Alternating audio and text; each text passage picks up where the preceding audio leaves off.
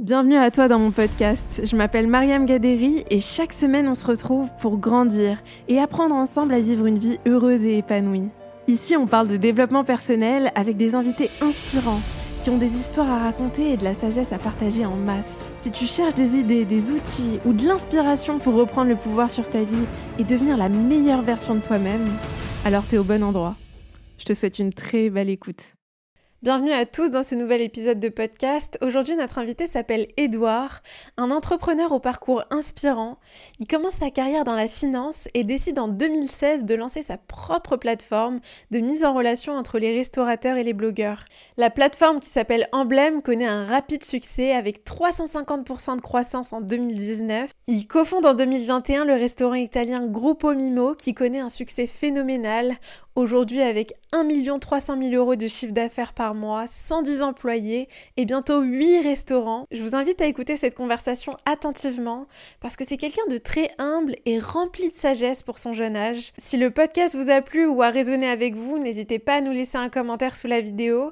On sera très heureux de lire ce qui vous a le plus marqué dans la conversation. Bienvenue sur le podcast, Edouard. Je suis très contente de t'avoir avec nous. Merci pour l'invitation. Avec plaisir. Et j'aimerais bien qu'on commence le podcast en te demandant est-ce que tu as toujours été intéressée par l'entrepreneuriat ? Est-ce que tu as toujours eu cette âme d'entrepreneur ou est-ce que ça t'est venu au fur et à mesure du temps ?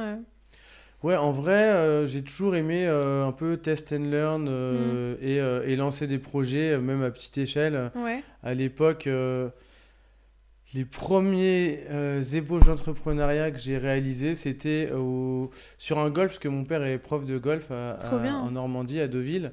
Et du coup, pour se faire un peu d'argent de poche, je crois que c'était vraiment, j'en avais 13 ou 14 ans. Du coup, on traînait tous les étés avec mes potes sur le parcours de golf. Ouais. Et du coup, on cherchait des balles perdues, on les lavait, on les revendait aux joueurs sur le parcours. Voilà. Donc ça, c'était les premières ébauches de projets. Voilà. J'ai d'ailleurs vu une boîte qui fait ça maintenant à grande échelle, donc ça m'a fait marrer. Ouais. Et du coup, ouais, c'était mes premières intentions d'entrepreneuriat. Mmh. Et ensuite, j'aimais beaucoup la musique, donc je faisais pas mal DJ. J'ai commencé à organiser des soirées. Ouais. Donc à l'époque, je ramenais des bus d'étudiants de Caen à Deauville pour faire des soirées avec des DJ. Ouais. D'ailleurs, à l'époque, j'étais un des premiers... c'était vraiment au tout début d'Afrojack que j'avais ramené pour une soirée étudiante, donc j'étais trop content. Ah ouais, trop bien. Donc, c'était vraiment les premiers projets d'entrepreneuriat. Et ensuite, j'ai commencé aussi à importer, parce que j'adorais les vieilles voitures de collection. Mmh. Et du coup, j'importais des voitures de collection des États-Unis pour les retaper ici et les revendre, quoi. C'est impressionnant, tu faisais ça quand même jeune. Ouais, bah j'ai fait ça... j'ai commencé à 13-14 ans et après j'ai fait ça, ouais, j'avais 17, 18, 19, 20 ans et ouais, j'ai toujours aimé faire des projets et me dire tiens, j'ai une idée, je sais pas si ça va fonctionner ou pas et donc du coup voilà, l'idée c'était vraiment de pouvoir commencer à faire des projets et être un peu libre d'imaginer des...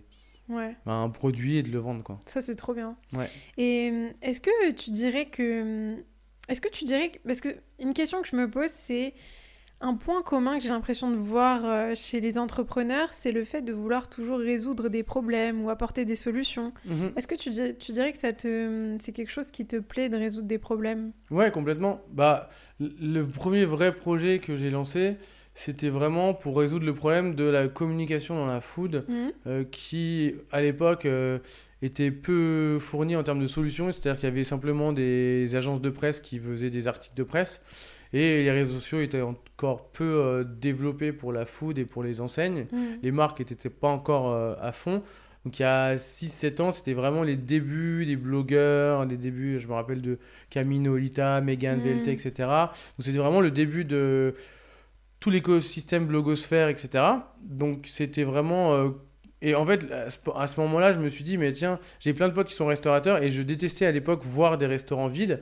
Et je me dis, mais il faut qu'on construise, parce que je voyais beaucoup les blogueurs aller dans les restaurants et faire de la pub gratuitement aux restaurateurs. Et je me suis dit, mais j'aime pas voir les restaurateurs avec des salles vides. Parce que c'était, En gros, il y avait un Jap qui était à buffet à volonté en bas de chez moi, mon premier appartement à Paris. L'autre était plus quali, mais n'était pas buffet à volonté. Et du coup, celui qui n'était pas buffet à volonté était tout le temps vide. Du coup, ça me faisait vraiment de la peine de voir le mec à son comptoir tout le temps seul, etc. Et du coup, bah, je me suis dit, il faut que je crée un produit pour aider les restaurateurs à remplir leur salle. C'est trop bien. Et du coup, c'est comme ça que j'ai commencé Hemblem, qui en gros était un plateforme WordPress un peu tout pourri. Ouais. Et du coup, j'ai commencé par... faire cette plateforme-là pour simplement permettre aux blogueurs de savoir où est-ce qu'ils pouvaient aller manger gratuitement et en échange faire de la visibilité aux restaurateurs. C'est génial parce que c'est une situation de win-win. Ouais. Le blogueur, il mange gratuitement, il passe carrément un bon moment et le restaurateur, il gagne en visibilité. Ouais, et surtout qu'on donne le choix aux créateurs de contenu de pouvoir choisir ce qu'ils veulent comme expérience. Ouais. On a inversé un peu le système d'agences de presse qui, eux, disent venez chez le nouveau client qu'on a. Là, on inverse, c'est-à-dire que c'est vraiment les créateurs de contenu qui choisissent le lieu où ils veulent aller. Mmh. Et ça, je pense que c'est important de leur donner de la liberté, tant sur le point géographique que sur l'offre qu'ils souhaitent. C'est important de leur donner cette liberté. Ouais, c'est clair. Et donc, Hemblem, je crois que tu l'avais fondé en 2016, ouais, si je ne me trompe pas. C'est vrai. En 2015, en gros, j'ai créé la société. Et en 2016, en fait, parce que j'étais en finance. Ouais. Et du coup, j'étais bien en finance pendant 3 ans, etc. Mais... en gros, quand ils ont appris que j'avais un projet sur le côté, comme c'est un Américain et que c'est des Américains, et en gros, t'as un peu le droit de rien faire à côté. Ah, je savais pas. Pourtant, j'aurais pensé l'inverse, tu vois. Ouais. Et en gros, ils m'ont viré du coup parce que j'avais un projet à côté. Bon, ils n'avaient pas le droit, etc. Mais bon, ils l'ont fait quand même. Ça avait prud'homme. J'ai gagné, mais j'ai été cool parce qu'en fait, c'est le bureau de Paris qui gérait ça et je voulais pas. Comme je les adorais, je voulais pas pousser plus, donc je suis parti assez facilement. Et du coup, en gros. C'est à partir de ce moment-là où j'ai vraiment lancé la plateforme Hemblem. Et en fait, au bout de quelques mois, je voyais qu'on envoyait beaucoup de visibilité sur des pages Insta qui n'étaient vraiment pas belles et qui n'étaient pas entretenues parce qu'en fait, les restaurateurs, ils n'avaient pas le temps de prendre des belles photos et de faire des belles pages Instagram, de bien les développer. Et du coup, j'ai tout simplement commencé à faire du community management. Et du coup, Hemblem est devenu une agence où on vendait des packs community management, donc gestion et développement des réseaux sociaux. On faisait la prod, la sponsor, etc. Plus l'application Hemblem. Ah, c'est génial. Hein. Et du coup, on a auto-financé le développement de l'application Hemblem qui est devenue d'un WordPress à une web app, puis une app React Native. Voilà. D'accord, je vois. Mais donc, du coup, c'est intéressant parce que tu travaillais dans la finance avant de... Ouais. Et quand tu travaillais dans la finance, est-ce que tu savais à ce moment-là que... tu voulais pas faire ça toute ta vie et que... en vrai, ouais. C'est marrant parce qu'on parle souvent de nos héros quand on veut faire de l'entrepreneuriat, mais on parle pas souvent des anti-héros. Ouais, c'est vrai. Et en vrai, moi, c'est vraiment... mon déclic, ça a été quand j'ai vu mon manager à 50 ans... extrêmement stressé par le big boss de la boîte qui avait 70 ans et qui était aux États-Unis. Et je me suis dit, mais... Enfin, à 50 ans, je veux pas être en position d'être stressé ou que quelqu'un me parle mal, hormis peut-être ma femme, mais en vrai, voilà, je voulais pas être non plus dans une position où à 50 ans, je dois rendre des comptes. Voilà, j'ai toujours eu du mal à être quelqu'un qu'on met dans un cadre et qu'on dit, voilà, tu fais ça. Je peux mettre les mains dans le cambouis, je travaille beaucoup, ça me dérange pas d'être en mode dur labeur, etc. Mais j'aime pas le fait qu'on me dise de mettre des barrières tant sur ma créativité que sur le fait de vouloir lancer un nouveau projet, etc. Ouais, et c'est vrai que d'être dans des grosses structures ou même plus petites, c'était pas forcément facile pour moi de m'exprimer. Et c'est pour ça que j'ai choisi l'entrepreneuriat, c'est surtout pour pouvoir avoir cette liberté d'expression. Tant sur les stratégies que j'adopte, tant sur les projets que je choisis, etc. Quoi. Ouais, c'est vrai que c'est une liberté totalement... Enfin, ça n'a rien à voir avec quand tu es un salarié, finalement, tu dois obéir à des règles, à des... Ouais. Et c'est intéressant ce que tu as dit, parce que je pense que c'est une question qu'on ne se pose pas assez, tu vois. Quand tu es dans un environnement de travail, regarde les personnes qui sont au-dessus de toi, enfin, ton patron, ton manager, peu importe, et demande-toi vraiment, est-ce que c'est la vie que j'ai envie de vivre ? Est-ce que ça résonne juste en moi ? Et si c'est le cas, tant mieux, mais très souvent, ce sera peut-être pas le cas, tu vois. Carrément. Et c'est vrai qu'on se pose pas trop cette question-là. Ouais, mais je pense que le Covid a un peu rabattu les cartes là-dessus. Ouais. On a été tous un peu séparés pendant un grand moment et du coup, on a fait un peu une introspection sur nous-mêmes. Et c'est là où je pense qu'il y a beaucoup de gens qui se disent bah, « je me lance en freelance » ou « je monte ma propre structure » ou « je pars de Paris parce que j'ai pas envie de vivre dans une grande ville ». Et c'est des choix que je respecte, que tout le monde a le droit de faire. Et je pense que c'est bien aussi de faire son choix, d'être aligné avec ses valeurs et ce qu'on souhaite dans la vie, sans vouloir forcément le vendre. C'est-à-dire que je ne suis pas non plus pour les gens qui disent sur LinkedIn « Alors moi, j'ai déménagé à Marseille parce que la vie à Paris, c'est nul et puis vous devriez faire la même chose. » Je pense qu'il faut qu'on soit juste aligné avec ses projets de vie, ses valeurs, ce qu'on souhaite vraiment, sans vouloir forcément le vendre aux autres. C'est vrai. Vrai. Et donc, du coup, ouais, je pense que c'est important de se poser des questions quand on est dans une situation pro ou perso, de savoir si on est heureux et de savoir si ça colle vraiment à ce qu'on souhaite. Totalement. De toute façon, je pense que dans tous les cas, à partir du moment où il y a un mal-être, que ce soit en pro ou en perso, c'est qu'on est à un moment donné, on n'est plus à la bonne place et du coup, on est peut-être à la bonne place, mais pas de la bonne manière ou pas avec le bon positionnement, avec le bon angle, etc. Donc, je pense que c'est important aussi d'être aligné avec ce qu'on veut. C'est comme ce que je dis, c'est très important, le bonheur dans l'entrepreneuriat. On ne parle pas assez souvent du bonheur. Et pour moi, le bonheur, ça va venir de trois principaux points. C'est déjà l'équipe. C'est-à-dire que quand on entreprend, une des plus grosses libertés qu'on a, c'est de former une équipe qu'on aime. C'est-à-dire que notre famille, on ne la choisit pas forcément.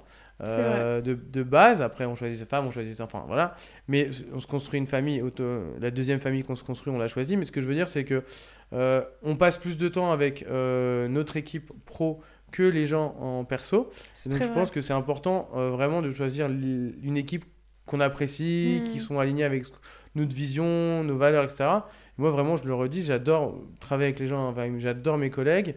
Et je pense que c'est vraiment important de se construire une super équipe parce que, au-delà de l'argent, de faire des boîtes qui réussissent, etc., vraiment, un des points les plus importants, c'est avoir une équipe qu'on aime parce que c'est ça qui va nous donner le sourire quand on va au bureau le matin. Totalement. Et moi, ça me fait aussi plaisir quand mes collègues me disent que, eux, le dimanche soir, ils n'ont pas le blues et ils sont contents de venir le lundi, tu vois.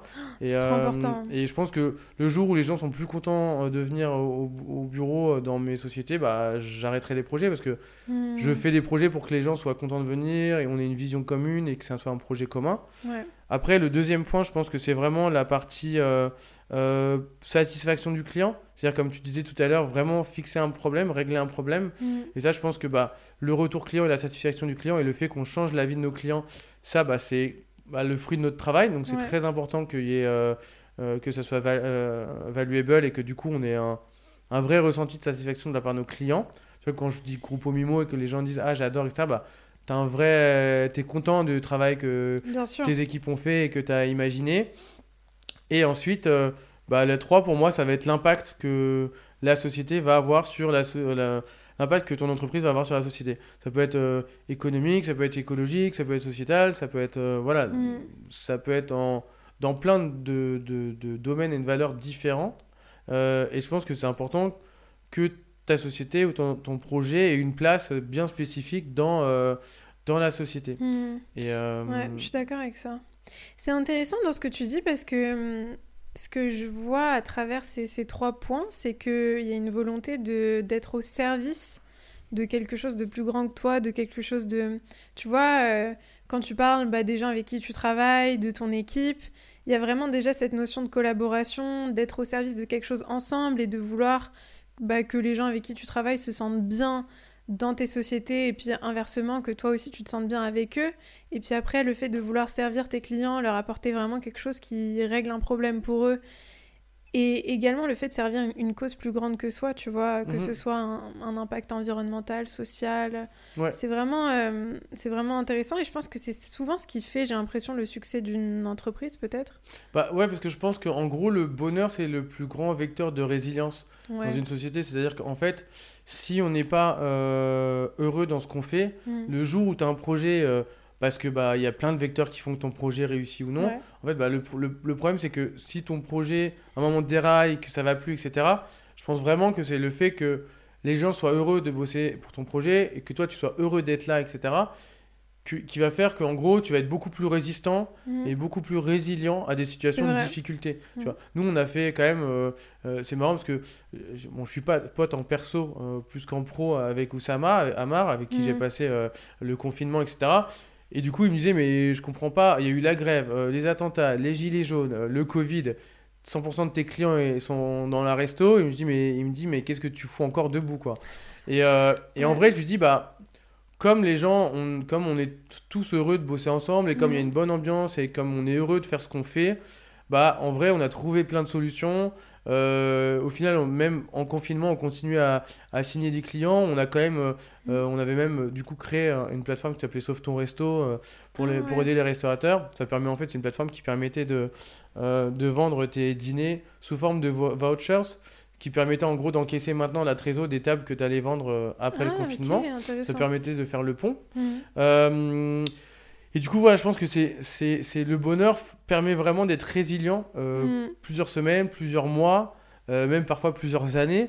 Et c'est ça qui fait que les entrepreneurs, je pense, vont avoir du succès. C'est que c'est des entrepreneurs qui aiment vraiment ce qu'ils font, qui ont une bonne équipe solide et qui vont passer les tempêtes plus que des personnes qui vont vraiment construire un projet plutôt centré sur eux.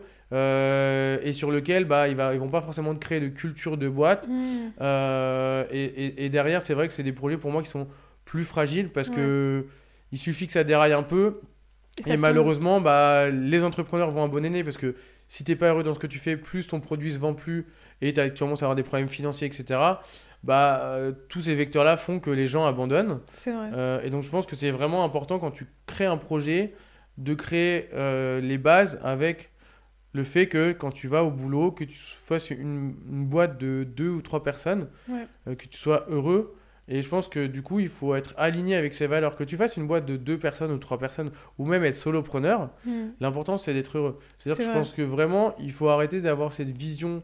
alors, Oussama me ferait la gueule si je dis ça, mais d'avoir VC compatible, c'est-à-dire de faire des projets scalables et de faire de grosses boîtes à 2000 personnes, etc. Je pense qu'on n'est pas tous faits pour faire ça. C'est vrai. Comme dans le sport, tu as des personnes qui vont faire du sport, le foot du dimanche, ils vont être aussi heureux que des mecs qui vont jouer au PSG parce que ils n'ont pas ils n'ont pas le même cerveau, ils ne sont pas faits de la même manière.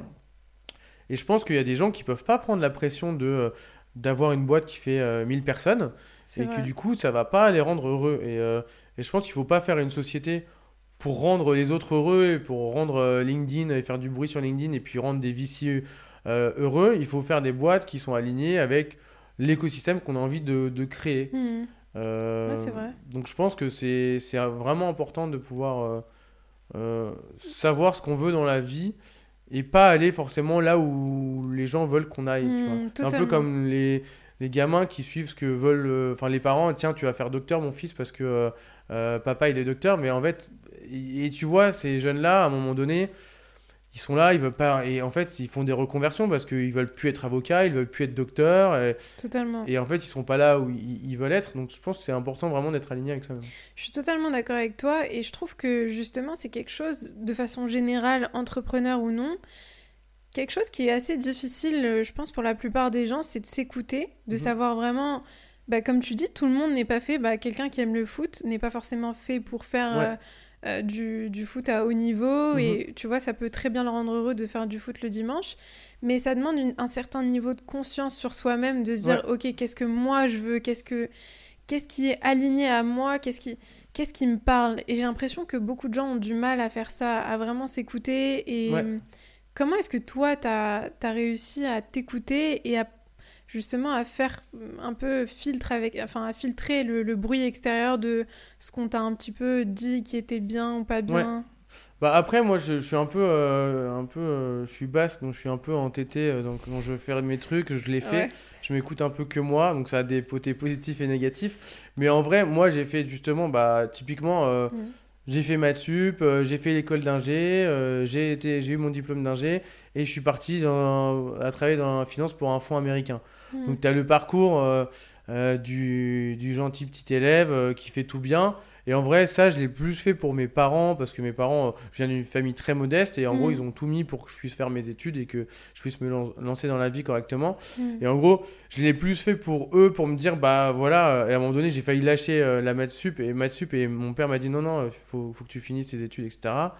Donc voilà, j'ai tout fini pour lui, j'ai fait les 3 ans de finance pour lui, mais à un moment donné, je me suis dit, je suis pas à ma place. Moi, j'aime bien la pêche, j'aime bien le surf, j'aime bien être en maillot et en tongs, donc j'aime pas être en costume tous les jours. Ouais, ça te correspondait et ça me correspondait pas, tu vois. Et bien que j'adorais les gens avec qui je travaillais, c'était vraiment, j'ai appris beaucoup de choses là-bas. Et c'était vraiment une équipe top avec qui j'ai pu bosser pendant ces 3 ans. Mais c'est vrai que j'étais pas à ma place. Et je pense que il y a un moment où, voilà, comme j'ai du caractère, et je me suis dit, bah en fait, j'ai juste pas envie de faire ça, et j'ai juste envie de faire mon projet. Et le fait qu'il m'ait licencié quand j'ai eu mon projet à côté, bah en fait, a été juste un boost pour moi de se dire, bah là, t'as plus le choix. J'ai plus le choix, parce que je me suis retrouvé en bas, parce qu'en gros, quand t'es viré en finance, t'as pas le droit de retourner à ton bureau, même pour prendre ton manteau. Donc je me suis retrouvé en bas. Il faisait le même temps qu'aujourd'hui, donc vraiment froid, pluie, en mode chemise, en me disant. Et c'est là où je me suis dit, genre, personne aura le pouvoir de me refaire vivre une situation comme ça. Et du coup, je vais me lancer à fond dans mon projet. Et voilà, et après j'ai revu mes collègues et ils étaient même contents que le big boss aux États-Unis m'ait viré, parce que ils m'ont dit, t'étais pas à ta place et t'avais un potentiel qui était beaucoup plus grand que ce que tu faisais en finance. Et du coup, ils étaient super heureux de pouvoir voir. Ça. Ouais, non, carrément. Ouais. Mais voilà, ils voyaient que j'étais pas, tu vois, même si je faisais voilà, les gens étaient contents de moi là-bas. J'étais pas fait pour ça, je transpirais pas le bonheur de faire de la finance et des tableaux Excel.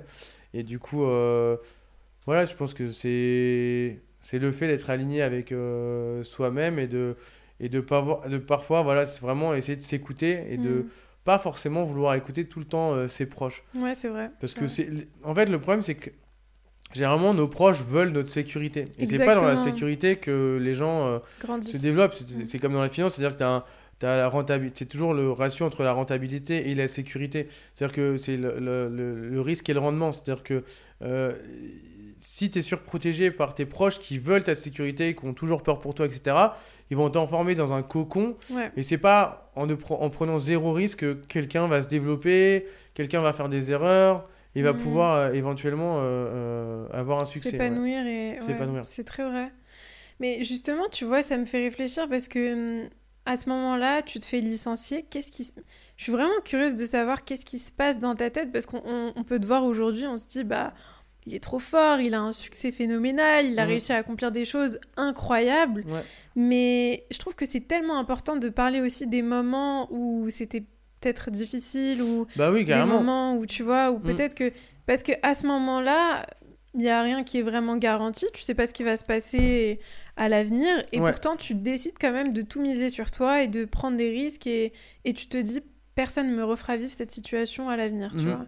Et ça, je trouve que c'est super puissant. Comment est-ce que tu l'as vécu, ce moment? Est-ce que tu penses que ça a été un élément déclencheur pour une expérience déclencheur? Bah, en vrai, j'ai toujours été, tu vois, à l'école, on se moquait un peu de moi, tu vois, j'aimais pas mes oreilles, machin, on se moquait. Enfin, j'étais un peu, j'étais pas bully, mais j'étais. En gros, j'ai eu des expériences à l'école primaire, etc., où parfois il y a des jeunes qui étaient pas gentils avec moi, donc je me suis tout de suite mis un peu, pas comme une carapace, mais tu vois, j'ai toujours eu un peu la mentalité d'avoir. Ça glisse sur moi, tu vois. Et peu importe ce qu'on me dit, etc., genre never give up, et je crois en moi, et je sais que ce que je vais faire, ça va marcher, et je vais bosser pour le faire. Et en vrai, ça a toujours été... mes expériences ont forgé ma personnalité, que tout ce qu'on me dit, ça glisse en fait. Et du coup, ça ne m'atteint pas. Et en fait, le fait que j'ai été viré, je me suis dit, voilà, maintenant, mon seul choix et mon seul avenir, ça repose sur moi-même.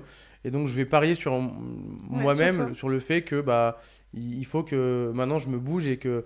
j'ai voulu faire ce projet, il va falloir que je le fasse à fond, quoi. Et au final, c'est comme ça que j'ai grandi. Ouais. C'est en me forgeant vraiment une carapace où on peut me dire n'importe quoi, ça glisse, et je me focus sur moi et ce que je fais moi. C'est vrai que là, tu vois, juste avant d'arriver ici, j'ai un ami client qui me disait « Ah, t'as vu, je vais pas citer l'enseigne, mais t'as vu cette enseigne-là, ils ont des gros problèmes parce qu'ils sont dans les médias, machin. » Et en fait, je lui dis « Ok, mais moi, en vrai, je m'en fous, je regarde pas ce que font trop les autres. Je me concentre vraiment sur moi, ce que je fais et mes problèmes et comment les résoudre, pas forcément sur les problèmes des autres. » Super fort. Et je pense que le temps que j'ai, je le parie sur moi, je parie sur mes équipes, je parie sur nos projets. Et je pense que l'entrepreneuriat n'est pas non plus fait pour tout le monde. Il faut aussi arrêter de dire que tout le monde peut entreprendre. Tout le monde, pour moi, tout le monde peut entreprendre d'un point de vue couche sociale. Alors pas tout le monde, parce que forcément, il y a beaucoup plus de barrières quand tu viens de banlieue, etc., et que tu n'as pas des origines françaises, et que malheureusement, on est dans un pays où ça reste compliqué, et parfois moins compliqué de créer son propre projet que d'être employé par une grande entreprise. C'est vrai. Et c'est pour ça que la France est un beau pays pour entreprendre, parce qu'on a quand même plein d'aides, l'ACRE, le chômage, etc., qui nous aident quand même à pouvoir se lancer. Et c'est ce qui m'a aussi permis de pouvoir me lancer. C'est quand j'ai eu mes 2 ans de chômage, de pouvoir avoir un revenu alimentaire et de pouvoir commencer à créer un projet. Je pense que la France est un super pays pour ça. Mais c'est vrai que je pense que c'est important de se dire que l'entrepreneuriat, même si aujourd'hui, il y a plein d'outils qui fait que tu n'as plus besoin d'avoir 1 million d'euros pour lancer un business, que même si tu veux lancer un service, un SaaS par exemple, tu peux commencer par le lancer comme un service. C'est-à-dire que par exemple, tu veux faire comme on veut faire nous, une app food tech SaaS, en fait, tu peux te dire que tu peux commencer déjà par une agence ou dans une agence qui va faire du service sur des clients food tech, des clients dans le CHR food, qui vont se rapprocher du service. Par exemple, tu veux lancer un SaaS dans l'hygiène avec un truc food tech super, tu peux déjà commencer à faire une agence de contrôle d'hygiène ou de choses-là pour pouvoir commencer à avoir des revenus, parce que le service, ça ne coûte rien à lancer sous un format service, et de pouvoir construire ton outil au fur et à mesure. Et donc, du coup, je pense qu'aujourd'hui, il y a plein d'aides, plein d'outils qui permettent de se lancer beaucoup plus facilement. Ouais. D'ailleurs, on remercie tous les influenceurs LinkedIn de pouvoir documenter tous ces super outils qui sont souvent gratuits en plus.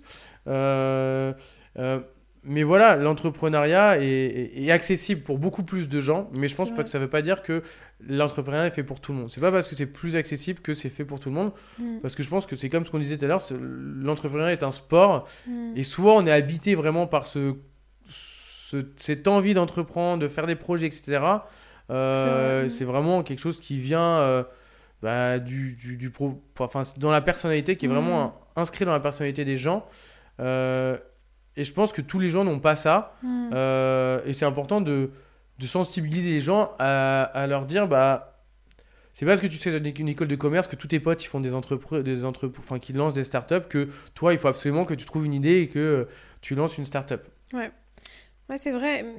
C'est intéressant ce que tu dis, parce que on entend différents discours là-dessus. Tu vois, il y a des personnes qui disent que tout le monde est capable d'entreprendre, que tout le monde est capable d'apprendre à entreprendre. Moi, je suis assez d'accord avec toi. Je pense que c'est quelque chose de très naturel, de très d'inné, en fait, dans un sens. Tu vois, même le fait d'être un leader, je pense qu'on peut tous développer des capacités, des compétences de leadership, mais je pense qu'il y a des personnes qui ont une force naturelle, enfin, des qualités naturelles de leadership.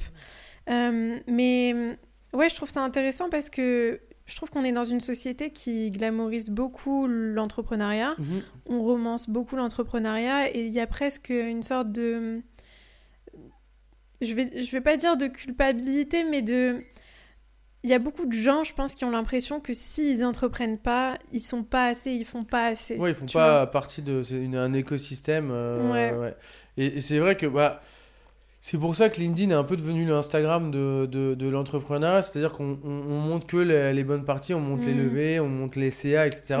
Je pense que si des gens déjà arrêtaient de parler de CA et qu'ils parlaient que des EBITDA, les gens verraient que les gens sont pas si profitables que ça, et que même des grosses entreprises, c'est pas parce que tu as 1000 employés que tu es une machine à cash, etc. Donc je pense que c'est aussi important, et c'est la responsabilité aussi des gens qui ont des succès et des entrepreneurs aujourd'hui, c'est de pouvoir communiquer. Ce que disait d'ailleurs mon pote Ruben Taïeb, qui disait c'est un devoir dans des grands entrepreneurs qui ont des beaux succès, etc., de pouvoir échanger avec les jeunes générations, de pouvoir leur transmettre les galères que c'est d'entreprendre, les moments difficiles, les moments aussi de succès. Mais je pense de documenter l'expérience globale de l'entrepreneuriat et pas que celle qu'on va avoir sur LinkedIn. Et je pense que c'est... Il faut que les gens prennent conscience que entreprendre, c'est une très grande chaîne de valeur. Il faut énormément d'ingrédients pour réussir. Et je pense que c'est aussi aux influenceurs LinkedIn, aux entrepreneurs à succès, de pouvoir documenter les jeunes générations, les futurs entrepreneurs, de la difficulté que c'est d'entreprendre, sans les freiner, mais simplement en documentant. L'information, quoi. Voilà, exactement. Donc je pense qu'il y a vraiment un besoin et un devoir de transmission d'expérience des entrepreneurs aux futurs entrepreneurs. Et pour moi, il y a des avis très différents sur le sujet, mais pour moi, on n'est pas tous faits pour l'entrepreneuriat et je pense que c'est important de le dire. Même si maintenant, l'entrepreneuriat est accessible à beaucoup plus de gens grâce aux outils, grâce à la technologie, grâce à l'information qui circule, grâce à vous qui faites des podcasts et qui faites des webinars et qui partagent des expériences. Oui, c'est vrai. Pour toi, qu'est-ce qui fait...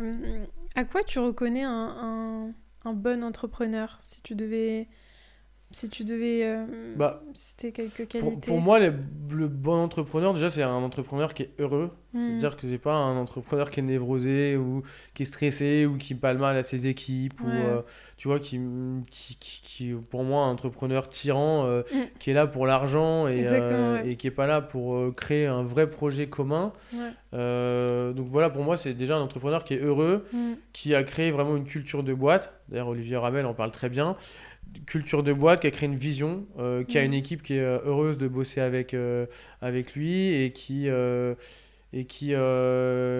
aussi va construire un projet qui est sain, un projet qui a pas forcément qui court derrière les levées de fonds pour survivre, un projet qui alors oui, il y a des gens qui disent oui mais il faut être scalable, etc., mais pour moi un entrepreneur qui est heureux, qui a une entreprise qui est heureuse, qui rend ses clients heureux et qui a un impact aussi dans la société et qui est profitable, pour moi, c'est un entrepreneur qui a réussi. Ouais. Même s'il est tout seul, même s'ils sont 2, 3, 4, 5, 10, 20, 30, 50, c'est entrepreneur vrai, qui a une belle boîte et c'est généralement des entrepreneurs qui vont rester sur le long terme parce qu'encore une fois, le bonheur, c'est de la résilience.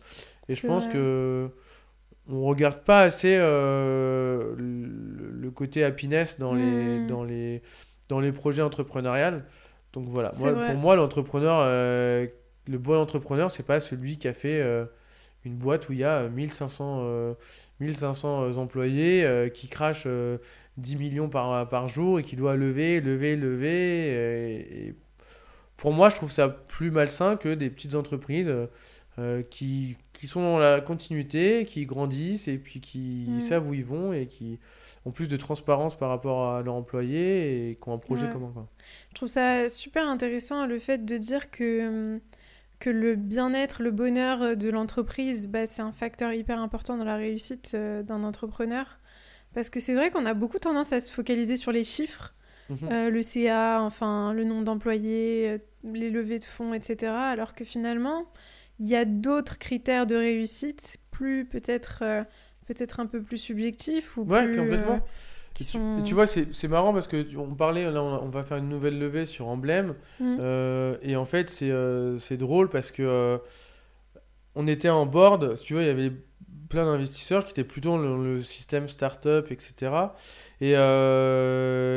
Et voilà, on avait un CEO avec qui on partageait plus les mêmes valeurs et du coup, on ne l'a pas gardé. Et c'est vrai que tout de suite, en fait, les investisseurs disaient, les BA disaient, pour faire une levée avec des VC, il va falloir qu'on reprenne un CEO parce qu'en gros, moi, comme j'ai 3 projets, je ne peux pas faire de levée de fonds avec un VC parce qu'il va se dire que, en gros, s'il fait une levée de fonds, je dois avoir pieds et mains liés avec lui. Ce qui est marrant, c'est que c'est un investisseur beaucoup plus âgé, qui a 70 ans. C'est le seul en fait qui s'est intéressé en disant attendez, parce que là, le CEO vient de partir, c'est quand même un traumatisme pour les équipes. Je pense que c'est bien de leur laisser du temps de reconstruire un peu la dynamique de l'équipe et pas de forcément les forcer à reprendre un CEO pour juste être VC compatible et que les mecs soient contents. Et c'est vrai que c'était assez drôle de voir cette personne qui était plus âgée, un peu plus, on va dire, sage dans sa manière de penser, qui en gros tout de suite nous a pas parlé de CA, nous a pas parlé de VC, nous a pas parlé de tous les KPI qu'on peut regarder dans une levée de fonds sur une startup. Nous a parlé plutôt du fait de attendre parce que ça restait un traumatisme qu'un CEO parte et que c'était important de regarder de reconstruire l'équipe. Et au final, on n'a pas repris de CEO et la boîte a jamais été aussi bien qu'aujourd'hui. Et donc du coup, c'est marrant de voir les différents niveaux, on va dire, d'interprétation et d'évaluation du bien-être, enfin de la fonctionnalité d'une entreprise, entre des VC, enfin des BA qui vont être plus jeunes, un peu plus agressifs et qui vont être surtout portés sur la performance finance. Alors je cache pas que, enfin, on n'est pas non plus des hippies, c'est-à-dire qu'on n'est pas là en mode on veut juste être heureux et on veut pas faire d'argent. Non, l'argent reste quand même un des moteurs qui permet de se développer et du coup intrinsèquement de rendre heureux les gens, parce que si l'équipe travaille pour que le projet se développe et le projet réussit, on a plus d'argent, donc on se développe plus, donc on permet aussi aux gens de leur donner une vision des meilleures conditions, on prend des plus beaux bureaux, on leur donne une vision d'évolution. Donc c'est aussi l'argent qui va faire le bonheur de l'équipe, parce que c'est en étant profitable qu'on va pouvoir faire des off-site meetings, on va pouvoir faire des choses. C'est dur quand tu fais pas d'argent de pouvoir créer une ambiance et créer une dynamique qui rend aussi heureux les gens. Donc, les deux sont liés, mais c'est important de prendre en compte l'un et l'autre, quoi. Je suis d'accord, et puis c'est vrai que je pense que l'argent, c'est un peu le signe, enfin ma vision de la chose, c'est que c'est un peu le signe que ça marche bien, que vous êtes dans la bonne direction, que vous faites ce qu'il faut. Mais c'est pas, c'est-à-dire que bien sûr c'est très important pour la santé d'une entreprise, mais je trouve ça vraiment intéressant parce qu'au début tu parlais aussi de famille, tu vois, le travail, on est un peu, c'est un peu la famille avec laquelle on passe le plus de temps, nos collègues, etc. Moi aussi j'ai tendance à voir l'environnement de travail un peu comme une famille, et j'aime bien le voir comme ça. Je sais qu'il y a beaucoup de gens qui le voient pas comme ça, qui sont très qui distinguent beaucoup la vie perso, la vie pro, etc. Moi je trouve que quand on s'entend bien avec ses collègues, quand il y a une vraie émulsion au travail, on peut faire des choses incroyables. Et c'est intéressant du coup de voir que tu vois, cette personne, elle parlait du fait que le CEO soit parti un peu comme un trauma, un peu comme dans une famille en fait, finalement. C'est ça. Et du coup c'était vraiment le fait de se dire prendre en compte en fait le mood de l'équipe et prendre en jeu vraiment le côté humain et pas que le côté on a construit, c'est des cases, faut qu'on mette les carrés dans les carrés. C'est vrai que c'est important, je pense aussi d'avoir de prendre en compte vraiment le côté humain et même en fait quand on construit une entreprise, je pense que c'est important. Par exemple, un truc débile qu'on faisait pas, de customer success, donc on ne demandait pas en gros à nos clients, on les téléphonait pas à savoir s'ils étaient contents ou pas. Donc en fait les seuls retours qu'on avait, c'était forcément tu as du churn dans une société, donc tu as certains clients qui partent. En fait, comme on ne demandait jamais si les clients étaient contents, les seuls clients qu'on entendait, c'est les clients qui disaient on arrête la collaboration. Et donc en fait, ça c'était mauvais pour le moral des troupes, parce que ça représentait 2 ou 3% de tous les clients. Mais quand tu as 300 clients, ça va quand même faire quelques clients. Et du coup, si tu as les mauvais retours de quelques clients, en fait, que ce soit du côté commerciaux, côté tech et côté, on va dire, opérationnel, c'est pas glorifiant. Donc, du coup, les gens ont l'impression que notre produit ne fonctionne pas. Et le jour où on a commencé, en fait, à poser la question, en fait, on a vu qu'il y avait plein de clients que forcément, que tu as 3% de gens partent, tu as 97% de gens contents. Mais le fait de demander aux gens qui sont contents, qui nous disent qu'ils sont contents, et de le transmettre sur Slack en disant telle personne est super contente, regardez, ils nous envoient une photo, ils ont la queue devant leur restaurant, etc. C'est génial. Et en fait, ça, si tu veux, d'un point de vue, déjà, les commerciaux croient beaucoup plus aux produits qu'ils vendent, donc c'est très important. C'est vrai. Et pareil pour la tech, pareil pour le... Et donc, du coup, je disais au Customer Success, s'il vous plaît, montrez les retours des clients heureux sur Slack pour en gros vous montrer le fruit du travail. Et c'est le deuxième point que je disais, c'est que le bonheur est apporté par la situation de nos clients. Et donc je pense que c'est vraiment important de pouvoir montrer la satisfaction client. Un peu comme chez Gruppomimmo, où on pourrait prendre que les 1 ou 2% des avis Google qui vont nous dire « Ah mais j'ai pas aimé ça » ou « Le service il était pas bien ». Et si on montrait que ça aux équipes, ça mettrait un mauvais mood. Donc, c'est vraiment important c'est bien de prendre en compte les clients pas contents, mais c'est vraiment aussi les clients qui partent, mais c'est aussi important, surtout pour le moral des troupes, de pouvoir exposer les clients contents, les clients qui nous envoient des photos. J'ai même reçu une photo. Ils avaient commandé un Gruppomimmo parce que sa femme venait d'accoucher, que son premier repas c'était un Gruppomimmo. Et vous voyez le Gruppomimmo avec le bébé. Enfin voilà, c'est des retours comme ça qui sont super mignons et super cool. Et quand on travaille, c'est vrai que ça nous donne un peu le résultat de notre travail. Ouais, bien sûr.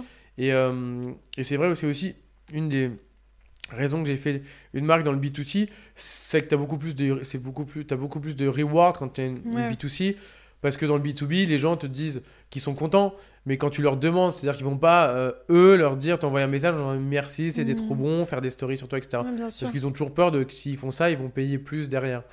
Donc c'était un peu ce côté aussi d'avoir un côté B2C reward et de toucher plus de personnes. Un contact direct avec les gens et puis. Ouais, exactement. Ouais, je vois très bien ce que tu veux dire. Je me demande aussi comment.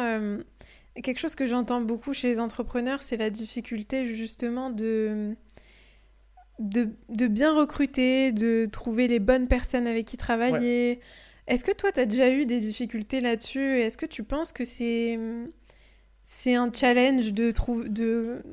Aujourd'hui, il y a des challenges sur certaines positions dans la boîte. Typiquement, trouver des sales, c'est très compliqué. Trouver des bons sales. Tu vois, par exemple, l'agence, nous, on cherche des gens en newbies sur l'agence. Et aussi, on cherche des sales et des SDR sur l'app, Hemblem.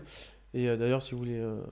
si vous nous écoutez et vous voulez postuler. C'est très dur en fait de trouver des commerciaux, des gens vraiment qui savent vendre et qui sont passionnés par la vente, etc. Donc c'est compliqué. Et sur la tech, quoi, parce que c'est un marché qui est en pénurie. Ouais. Et à la fois sur le commercial et sur la tech, c'est vrai que c'est assez compliqué de trouver des bonnes personnes. Mais c'est vrai que sur ces pôles-là, il y a un peu de difficulté. Mais après, voilà, j'ai eu quand même la chance de trouver des super personnes, même sur Gruppomimmo, tu vois, on s'entend tous bien. Et on va dire, nous, en fait, on a un étage entier d'un immeuble où j'ai réuni les trois boîtes. C'est génial. Du coup, je peux passer d'une boîte à l'autre et tout le monde s'entend super bien. Donc, il y a vraiment une bonne ambiance. C'est ça qui est cool. Ouais. Parfois, il y a forcément des différends entre des personnes, mais on essaie vraiment tout de suite de discuter, faire des one-to-one, dire ce qui va pas et pour pouvoir résoudre vite les problèmes, que ça ne s'envenime pas. Donc j'ai pas eu forcément trop de problèmes. Il y a forcément des profils avec qui j'ai travaillé qui ont pas fité avec la boîte ou qui délivraient pas ce qu'on leur demandait de faire. Moi j'ai une philosophie qui est pas forcément la bonne, hein, mais je fais très peu de réunions et je manage très peu. C'est-à-dire que j'essaye de prendre les meilleurs et après de les laisser faire. Après parfois ça marche, parfois ça marche pas, mais quand ça marche bien parce que on a des gens qui ont beaucoup de loyauté envers moi et c'est des gens qui restent sur le long terme. Il y a des gens qui sont là depuis 3-4 ans alors que c'est des jeunes de 25, 26, 27 ans. Et c'est vrai que généralement c'est des profils quand tu vois les CV qui vont essayer 6 mois, 8 mois, 1 an max, tu vois. Les gens changent énormément et pourtant moi j'ai énormément de gens qui sont là depuis longtemps. C'est bon signe. Ouais. Et du coup, il y a vraiment un squelette solide dans mes sociétés, mais parce que justement, je leur laisse là, je suis là tout le temps, c'est-à-dire que quand ils ont besoin, je suis là. Je travaille tous les jours, donc je suis vraiment présent. Je suis pas quelqu'un qui va être en mode j'ai mes bois, je suis inaccessible. Et par exemple, le fun fact, j'ai pas de bureau, c'est-à-dire que j'ai pas de bureau à moi, donc je suis tout le temps en bout de table où je suis là à réclamer une chaise parce qu'il y a pas de chaise et je dis jamais le mot c'est mes employés, je dis toujours c'est mes collègues. J'ai remarqué que t'as dit ça m'a vraiment interpellée parce que t'as dit mes collègues tout à l'heure. T'as pas dit mes employés, t'as dit mes collègues et j'ai trouvé que c'était une belle... Ouais, parce que en fait, j'ai jamais voulu... Alors voilà, tout ce que je dis là, je reste très modeste et c'est juste ma manière d'entreprendre et je dis pas que c'est la meilleure manière de faire, mais c'est dans la manière que moi, je me sens bien. C'est-à-dire en fait, je déteste être vu comme le patron parce que j'ai jamais eu la prétention en fait d'avoir la position de patron, de diriger les gens. Mmh. Et je préfère juste être à un niveau. Alors, ça a aussi ses défauts. Mmh. Parce que bah, parfois, il y a des profils sur lesquels j'avais parfois un manque de respect ou un manque de, on va dire, que moi, je manque de pouvoir, en fait, pour avoir une hiérarchie assez flat. Mais voilà, aujourd'hui, ça a donné ses fruits parce que les gens qui sont là depuis plusieurs années, au bout de 5-6 ans d'entrepreneuriat, l'équipe qui est restée est vraiment une équipe solide. C'est ça, en fait. Et il y a des gens qui sont partis, mais du coup, on a gardé un noyau dur qui est ultra solide. Mmh. Tu vois, j'ai un pote qui était là, qui travaille aux États-Unis, et du coup, qui va beaucoup de startups, qui a plein de potes chez Y Combinator, etc., qui est à Silicon Valley, qui est dans toutes les startups, machin. Et il disait, c'est marrant parce qu'en fait, il est venu.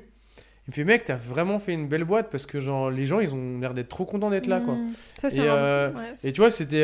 Et je lui ai rien dit, tu vois. Je lui ai même pas dit en mode, t'en penses quoi de ma boîte, tu vois. Juste, il est arrivé, il a tout de suite discuté avec les gens et tout. Il me dit, mais franchement, je suis fier de toi. Tes boîtes ont l'air cool parce que les gens ont l'air contents d'être là, tu vois. Ça, c'est vraiment un signe vraiment très révélateur d'une bonne boîte. Carrément. Et c'est rare, hein, franchement. Ouais. Et après, c'est ce que voilà vraiment, et du coup je manage comme ça. Alors ça a ses avantages, ses défauts. Il y a des gens qui aiment pas ça parce qu'ils disent que le management est trop absent ou ce genre de choses, mais voilà, c'est ma manière de construire les projets, et quand les gens adhèrent, ils y adhèrent vraiment et sur le long terme. Et je suis moins clivant que je vais jamais par exemple dire ça m'est jamais arrivé de dire pourquoi t'es arrivé à 10h11 ou pourquoi t'es arrivé à 9h35. Je suis très contente que ce soit pas comme ça. Mais vraiment, ça, et par contre, voilà, je reste quelqu'un qui est sur les résultats. Si les résultats sont pas là, je vais dire, voilà, qu'est-ce qui se passe, pourquoi tu n'y arrives pas, qu'est-ce qu'on peut faire pour que tu y arrives, de pouvoir les mettre dans les meilleures conditions possibles et de pouvoir comprendre pourquoi ça marche pas, trouver des solutions. Et puis parfois, ça marche pas, et puis on se sépare. Les gens nous appartiennent pas quand on fait un projet. Alors parfois, moi, ça m'a attristé. J'ai un mec, Hugo, qui était longtemps avec nous et qui, du coup, après, est parti en freelance. Donc maintenant, il s'éclate en freelance. Il est à Biarritz, il est parti de Paris. Donc je le vois, il est heureux. Donc je suis heureux qu'il soit heureux, tu vois. Mais parfois, c'est vrai que tu t'attaches à des gens, tu n'as pas envie qu'ils partent, tu vois. Bien sûr. Mais après, c'est la vie et les gens ne nous appartiennent pas, que ce soit dans le perso ou dans le pro. Et c'est vrai que parfois, tu t'attaches à des gens et puis à un moment donné, ils font autre chose, tu vois. C'est pas grave. Vrai, c'est vrai. Mais c'est le revers de la médaille d'avoir un côté très famille et très, très proche. Quand tu as des gens qui partent, ça fait c'est dur, c'est un peu plus dur. Mal au cœur que quand t'es habitué à avoir plein de turnover et puis que les gens ils soient là, ils soient pas là, tu t'en fous. C'est tellement vrai, mais justement le fait que tu manages de cette manière, qu'il n'y ait pas ce côté un peu très, très hiérarchique, je pense que justement l'avantage de ça, c'est que les gens vont travailler pour un projet dans un but commun, c'est que le projet fonctionne, c'est que le projet soit florissant, plutôt que de se dire je travaille pour lui. Tu vois, et il y a vraiment ce côté où en fait on travaille tous ensemble dans le même objectif, et il n'y a pas ce rapport peut-être très basé sur l'ego de tu travailles pour moi, c'est moi qui te... Tu vois, et je pense que ça fait une énorme différence dans la façon dont on va aborder notre travail, dans la façon dont on va voir notre travail. On se dit qu'en fait on travaille tous dans un but commun et que ce but il est beaucoup plus important que nous, que notre personne ou que... Ouais, complètement. Ouais. Et si tu veux, du coup ça permet, en fait il y a des gens qui vont prendre des responsabilités tout seuls, tu vois, et ça j'adore le côté on dit toujours, je me répète là-dessus, mais très proactif, tu vois. J'adore la proactivité dans le sens où tu vois, tout bête, mais tu vois, par exemple, il y a la Head of Operation qui fait toute la partie influence, qui est avec moi depuis, genre, je sais pas, 3-4 ans. Et tu vois, ce matin, elle était à un meeting avec stratégie sur l'influence, etc. Tu vois, elle avait emmené des collègues. Et du coup, j'ai trouvé ça trop cool, en fait. Ce matin, j'ai reçu la photo en mode on a la conférence de ça. Et en fait, je savais pas qu'ils y allaient. J'avais pas demandé qu'ils y aillent, tu vois. Mais en gros, ils y sont allés d'eux-mêmes. Et ça, je trouve que c'est un super signe que ta boîte va bien quand les gens commencent à prendre des responsabilités et des décisions tout seuls. Ouais. Et par exemple, pareil, Julien, notre CTO, qui a organisé un workshop pour pouvoir savoir quelles sont nos valeurs. et qui a ramené cette idée-là de sa précédente boîte. Et du coup, je lui ai pas demandé de le faire, mais il l'a fait parce que il disait que c'était pour le bien commun. Et du coup, j'ai fait un exercice très intéressant qu'on n'avait jamais fait. C'est-à-dire, en gros, il nous demandait de mettre, par exemple, une situation où en fait on avait aidé une personne de la boîte, où on l'avait aidé et on s'était senti bien par rapport à une situation où on l'a aidé. Tu vois, par exemple, il y avait bien des RH. La situation, c'était quand elle a permis à Léna d'avoir, qui est algérienne et qui avait des problèmes justement d'avoir les papiers, etc. Alors qu'on voulait tous qu'elle reste, qu'elle est top, et du coup qu'il y avait ses papiers, et c'était un bazar avec l'ambassade, etc. Et du coup, elle, sa fierté, c'était d'avoir résolu ce problème pour qu'elle puisse intégrer l'équipe et qu'elle puisse rester, tu vois. Et du coup, construire nos valeurs par rapport à tout ça. Donc, c'était le côté bienveillant, le côté avec aussi nos clients proactifs, etc. Ouais. Et du coup, tu vois, le workshop qui a été fait, la notion de workshop que j'avais pas instaurée, ils l'ont instaurée eux-mêmes. Et je trouve que du coup, ça fait que c'est plus imposé par une personne, mais que c'est, on va dire, les idées viennent de partout. Et en fait, ça permet vraiment d'avoir quelque chose de circulaire et avoir vraiment une synergie commune. Et c'est là où je trouve que vraiment, tu vois que la boîte, elle commence à fonctionner. Ouais. C'est-à-dire vraiment où les gens commencent à se dire « Tiens, je vais faire ça, etc. » Et je trouve ça vraiment important et je suis vraiment fier de mes équipes et de ce qu'on a construit. Parce que y a ce côté, ça y est, ça commence à prendre, tu vois, de vraiment... Je sens que depuis la rentrée, il se passe des choses, les gens sont mieux.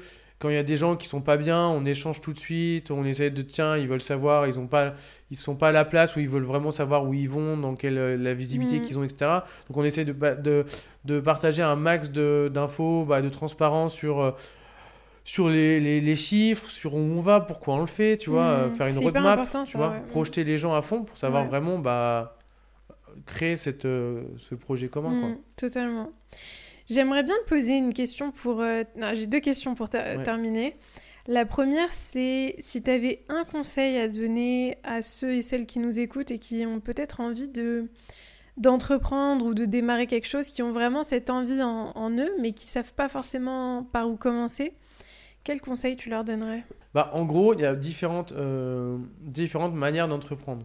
Il y a la manière d'entreprendre où, par exemple, on va choisir un marché niche parce que c'est un marché qui nous passionne. Par exemple, je sais pas, j'ai une pote qui a lancé un produit dans la dermato-cosmétique parce que elle avait des problèmes de peau et que ça la passionnait, etc. Donc c'est vraiment un domaine qui la passionne et c'est un domaine où elle-même elle a eu un problème. Marché, voilà, mais c'est vraiment un problème et elle se dit je vais résoudre et ça c'est vraiment attaché à sa vie perso. Donc je pense qu'il y a les projets entrepreneuriales qui sont basés sur les expériences qu'on a eues dans notre vie perso, comme Victoire ou comme Justine avec Respire ou ce genre de personnes-là qui vont vraiment qui vont avoir un vrai pont entre leur vie perso et leur vie pro. Donc ça peut être un projet entrepreneurial qui va faire que ça va être du succès, parce que justement ça va rejoindre le fait d'être heureux dans ce qu'on fait, parce que c'est vraiment un projet qui nous tient à cœur. Voilà. Et ensuite, il y a les projets de se dire je sens que j'ai envie de faire quelque chose, j'ai envie de faire de l'entrepreneuriat, mais je sais pas dans quel domaine. Je pense que c'est important de pas forcément vouloir se mettre dans un marché de niche. Et je pense qu'il faut arrêter de se dire qu'il faut trouver l'idée que personne n'a trouvée.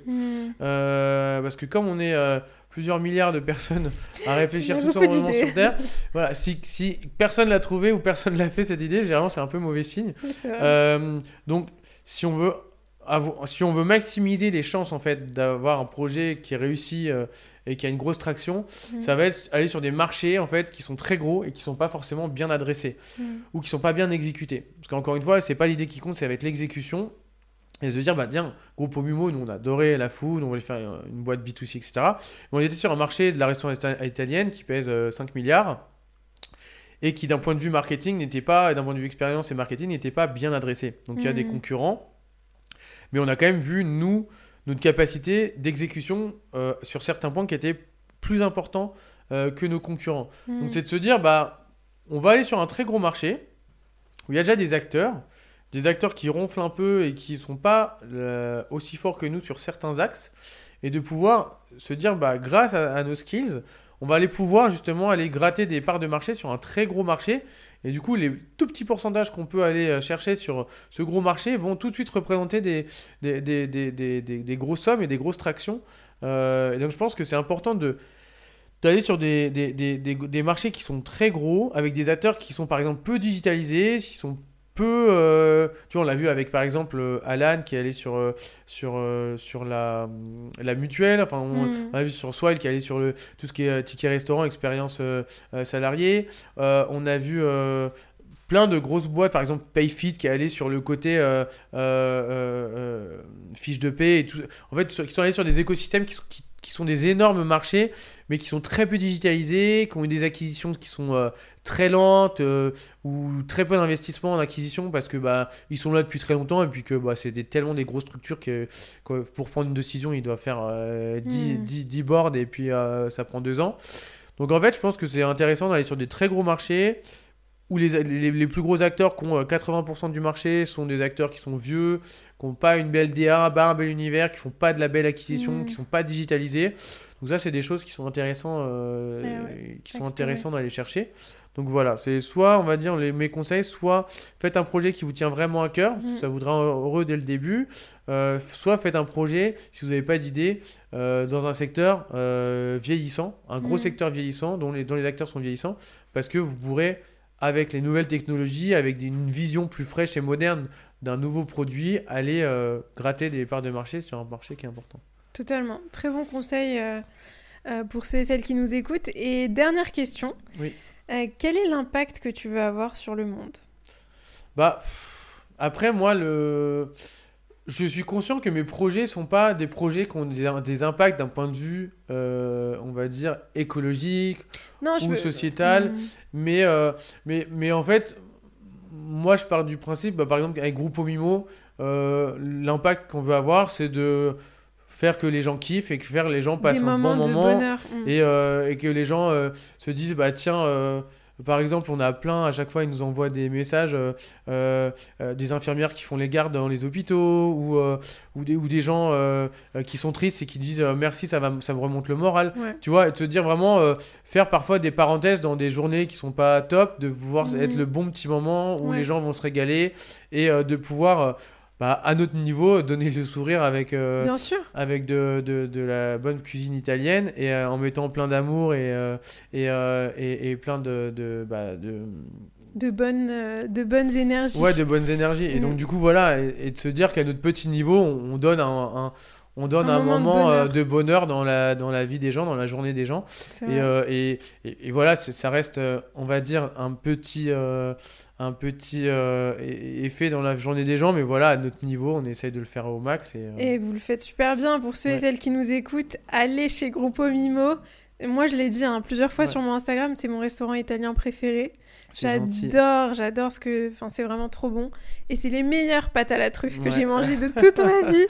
Incroyable. Mais vraiment, écoute, j'ai adoré notre conversation. Merci beaucoup, Edouard, d'avoir participé. Est-ce qu'il y a un endroit où on peut te suivre sur les réseaux, LinkedIn ? Alors moi, j'ai pas Insta, j'ai pas TikTok, j'ai pas Facebook. LinkedIn, bizarrement, mais LinkedIn, j'essaie de répondre et d'aider le max de personnes. Alors, parfois, malheureusement, je réponds pas à tout le monde, même si j'essaye vraiment de pouvoir répondre au max de personnes.